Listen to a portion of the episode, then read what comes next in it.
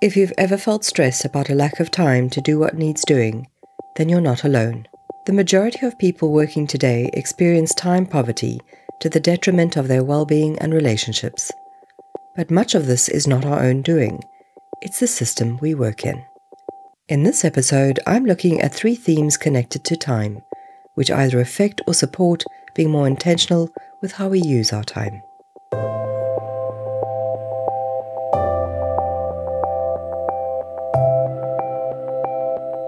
Hi and welcome.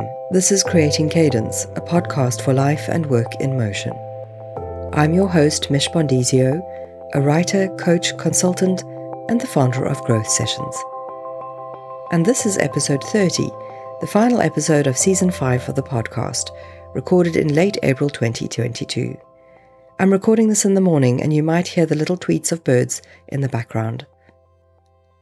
For the last episode, I was still recovering from COVID and after three weeks, that is thankfully behind me, and so I'm ready to build momentum again. So this season, I focused on the concept of intentional productivity, which is a phrase I coined four years ago when I first started this work as part of my Growth Sessions platform. So far, we've covered a variety of things which influence our ability to do good work in a more mindful way. And although this is the last episode of the season, it's not the last episode about intentional productivity. There's still so much to say about this topic, and that's why I'm also currently writing a book about it.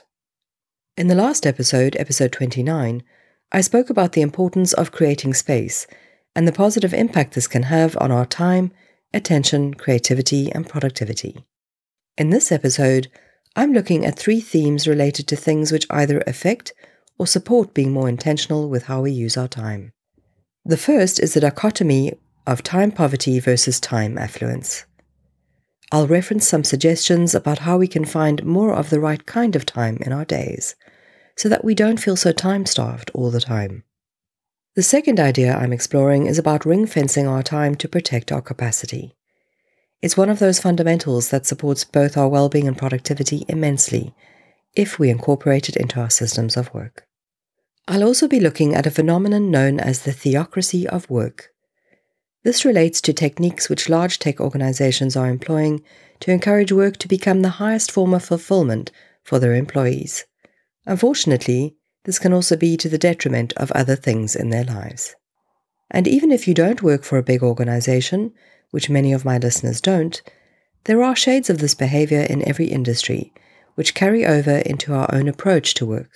So there are things that we can learn from it. Links to the resources referenced in this episode are shared in the transcript, which you can find at creatingcadence.co. And if you want to find out more about these topics and themes, then please sign up to the Cadence Life and Work in Motion newsletter. You can do so either at creatingcadence.co or at growthsessions.co. So without further faffing, if you're ready, let's dive in. Recently, I was listening to an episode of the 10% Happier podcast with Dan Harris, where he interviews a behavioral scientist named Ashley Whillans, who at the time had just written a book called Time Smart. It's a fascinating listen because Ashley revealed some interesting research findings around our typical behaviors when it comes to time. We sabotage our use of time, partly because we don't know how to manage it with intention but also because we've become incentivized by our businesses and organizations to work constantly. And I talk more about this in the final part of this episode. So, when all we do is work more, this results in a sense of time poverty because every second of our day feels rammed. Ashley suggested three ways that we could gain time to potentially move from being time starved to more time affluent. The first is funding time, where we pay money for someone else or something else to take the time it would take us to do something.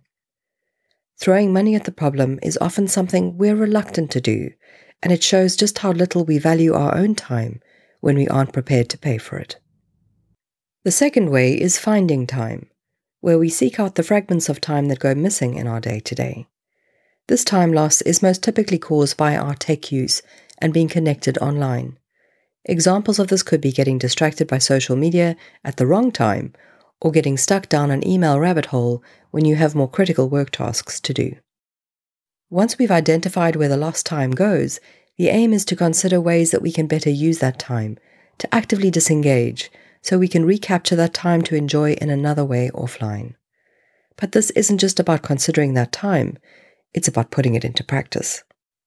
Ashley's third suggestion is about reframing time, which can help us feel better when we feel conflicted by the time it takes to do things we dislike doing, like drudge work or boring tasks.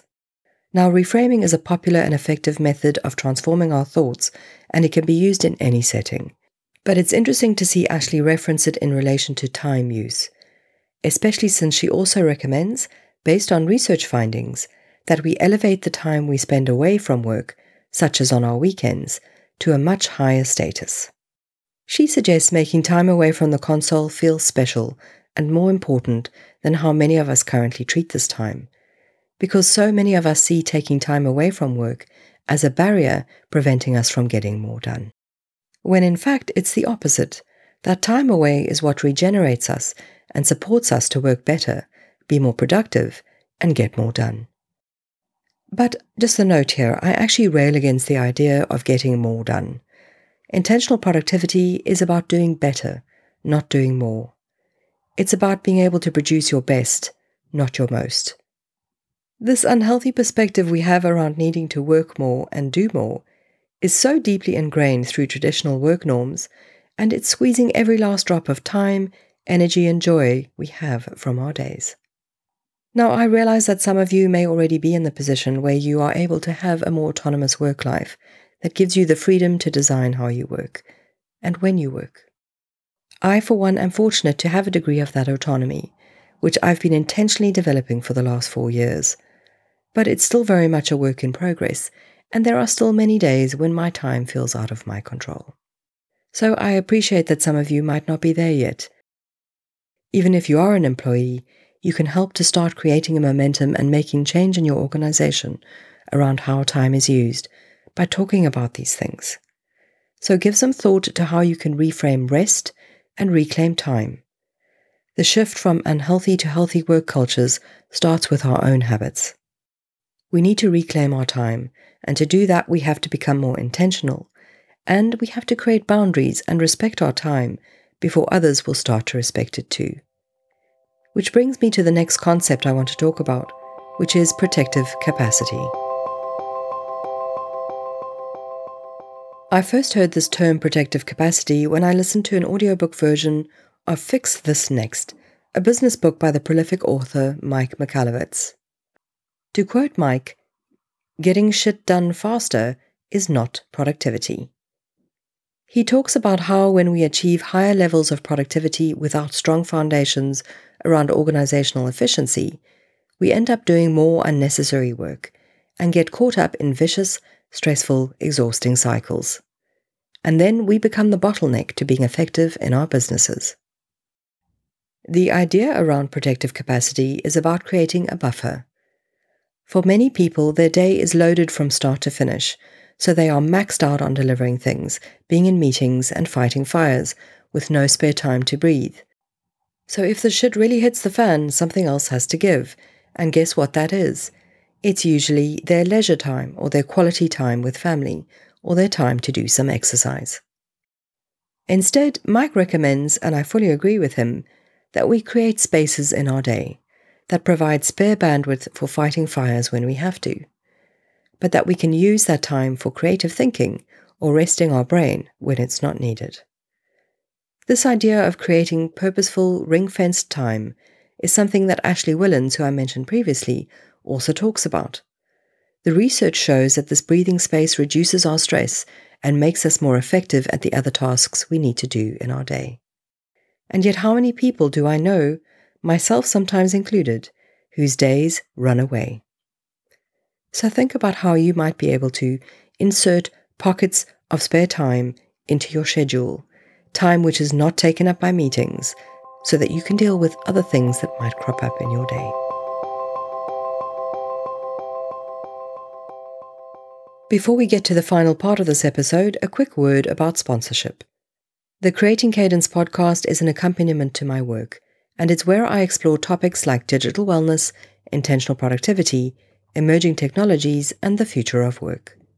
It's not yet sponsored, so the cost of my time in making the show is currently covered by lovely listener donations. You can support too with a one off or ongoing contribution that costs the same as a cup of coffee or a good book. You'll find Creating Cadence, all one word, on both the patreon.com and buymeacoffee.com platforms. And if you're a potential sponsor listening in and you think what you do or make would connect well with me and my listeners, then please do get in touch at hello at creatingcadence.co.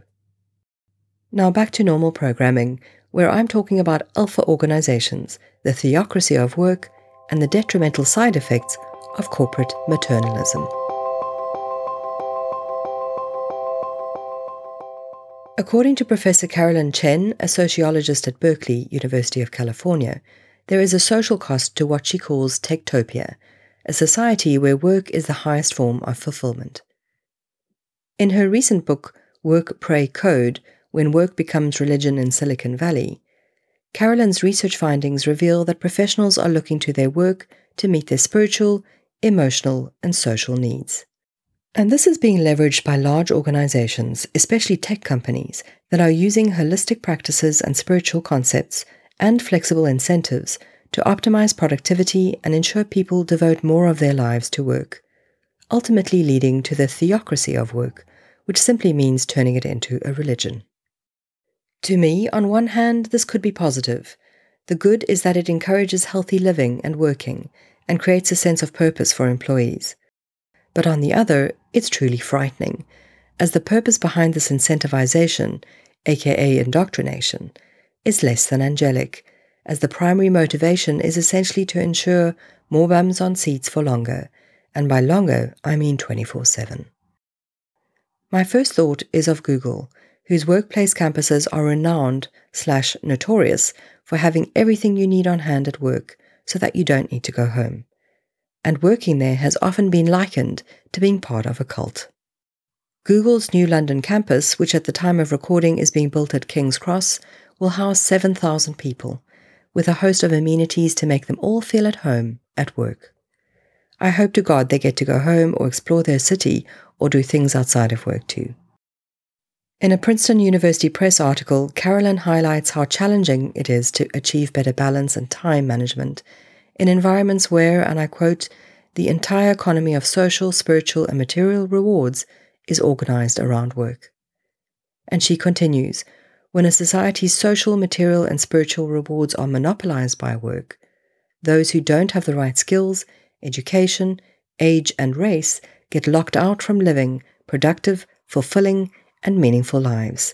And productive, fulfilling, and meaningful are in air quotes. When cultivating these all encompassing work communities, there is a danger that they replace the role of other communities in our lives. When our work community monopolizes our time to the detriment of others, that diminishes the time and energy we have for our other communities like family and friends. Now, when you have a family, it might be easier to make that distinction and create that separation to seek connection outside of work. But especially if you're in the early stages of your career, it's so easy to get caught up in the hustle culture. Social relationships, both inside and outside of work, form part of the bedrock that supports our health and well being. If all our connection is via work, there is an imbalance. And if all we are doing is work, that tips the scale completely. The current statistics around loneliness, depression, and burnout are shocking, and becoming isolated by our work is just contributing to that. In a recent collection created for Pocket, which is an online article curation service, the writer Rachel Hislop focused specifically on how the grind culture is failing women, and in particular black women. She noted, and I quote, that burnout is not only about work, it's about the flaws in our approach to work and the low value our full lives hold in the scheme of capitalism. Rachel also references the complex battles that women face dealing with issues that overlay capitalism, such as the gender pay gap, rights around healthcare, racism, sexism, and misogyny. She cites these exact reasons for why many women have not returned to the workplace after the pandemic, and how many others are considering exploring what a life of ease might look like as an alternative to relentless ambition. To understand more about what she means by ease, I'll quote Rachel. Leaning into ease isn't about laziness or a refusal of productivity. It's simply a rallying cry to attempt to center something new, ourselves. It's an admittance that we are not armed by society to thrive without sacrificing our wellness. Ease doesn't always look like quitting or complacency. It looks like a profound reimagining of who the systems we exist in are built for and a radical re examination of rest. Now, if the role of the patriarchy in contributing to the burnout epidemic is of interest to you, then I highly recommend reading the book Burnout The Secrets to Unlocking the Stress Cycle by Emily and Amelia Nagoski. So, like you, my work is important to me and it takes up a big chunk of my available time.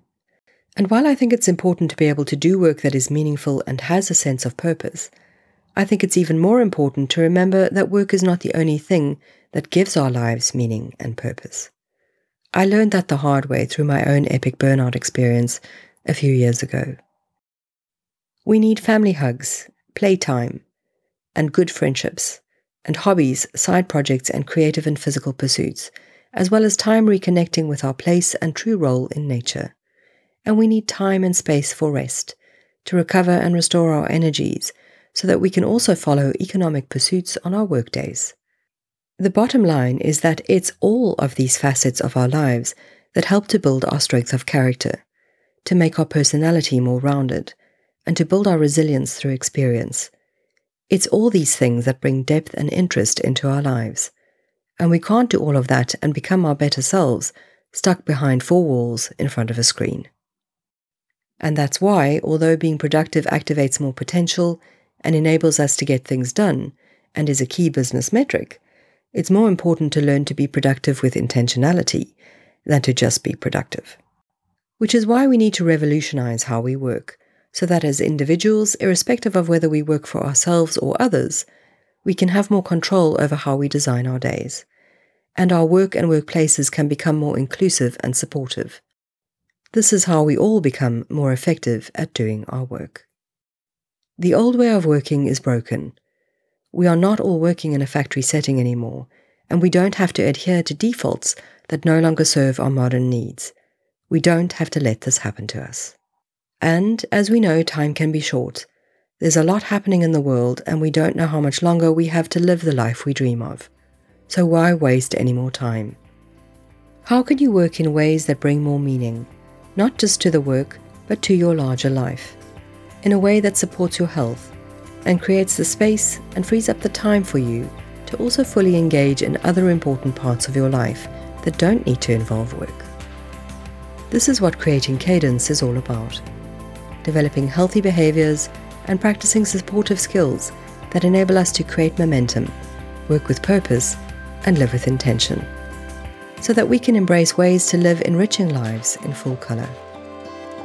Thanks for listening.